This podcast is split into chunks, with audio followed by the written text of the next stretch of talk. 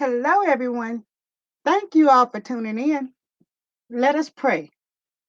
God, grant me the serenity to accept the things I cannot change, the courage to change the things I can, and the wisdom to know the difference.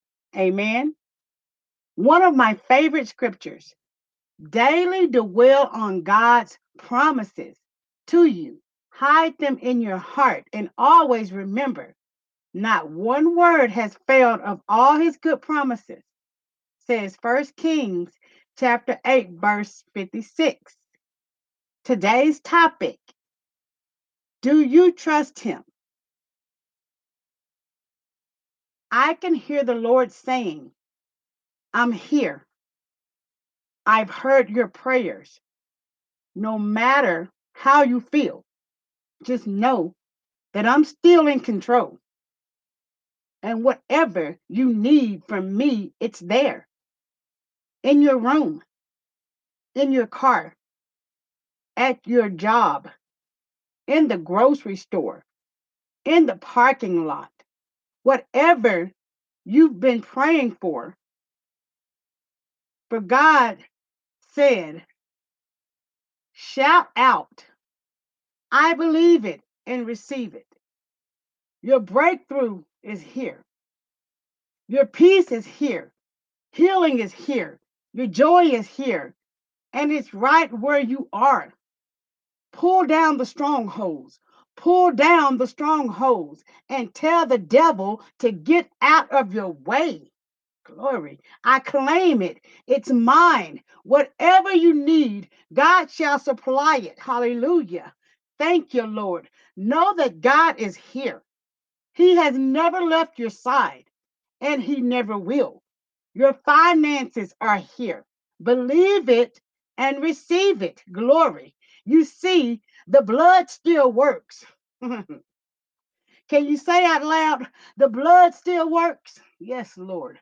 Over 2,000 years ago, Jesus died on an old rugged cross for our sins. The blood is still healing, it's still delivering, it's still saving. What can wash away our sins? Repeat after me nothing but the blood of Jesus. Victory belongs to us. Shout, I got the victory. I got the victory. Why is it so hard to trust God? One reason that we struggle to trust God is that we are looking and focusing on our current problems and not on God's promises. We need to shift our focus. Another fact is our human nature is full of fleshly desires and instant gratification. And when we can't see God, and He doesn't always give us what we want when we are hurting or in need of material things, we tend to get mad at God because we know He could give us what we want, but His timing is different than ours. His thoughts are higher than our thoughts. To overcome our need for God to act right now, to satisfy our appetites, and whatever we are requesting of Him at that time, we must deny our selfish human needs, take up our cross daily, and follow Jesus. And that is not easy, but it is possible. It can be done. According to Matthews 19 and 26, Jesus looked at them and said, With man, this is impossible, but with God, all things are possible. God is not like man, he cannot lie. As a believer, it's normal to struggle with faith, trusting God during challenging times in our lives. Putting your faith and trust in God means letting go of control. That's a tough pill to swallow. It's always better to work on your faith daily and not during the hard times. Start with this scripture Hebrews chapter 11, verse 1. Now faith is the substance of things hoped for, the evidence of things not seen. This is God's definition of faith. You can't see it. Even though you cannot see or touch God, you know that He is there. There is proof of God everywhere you look. He created the earth. So we know faith is the beginning of trusting God completely.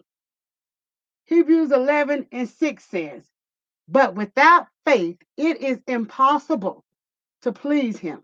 For he that cometh to God must believe that he is, and that he is a rewarder of them that diligently seek him. Five good reasons to trust God. He will never leave us or forget we exist, like some family and friends do. Nothing is too hard for God if we trust Him. He will surely bring us through our trials and tribulations. God is the beginning of life, and He is there at the end of our life. He knows everything we will ever go through in the future. He knows the best way to handle any situation so we get the best possible outcome. We need to follow his path and trust that he knows best because he does. Amen.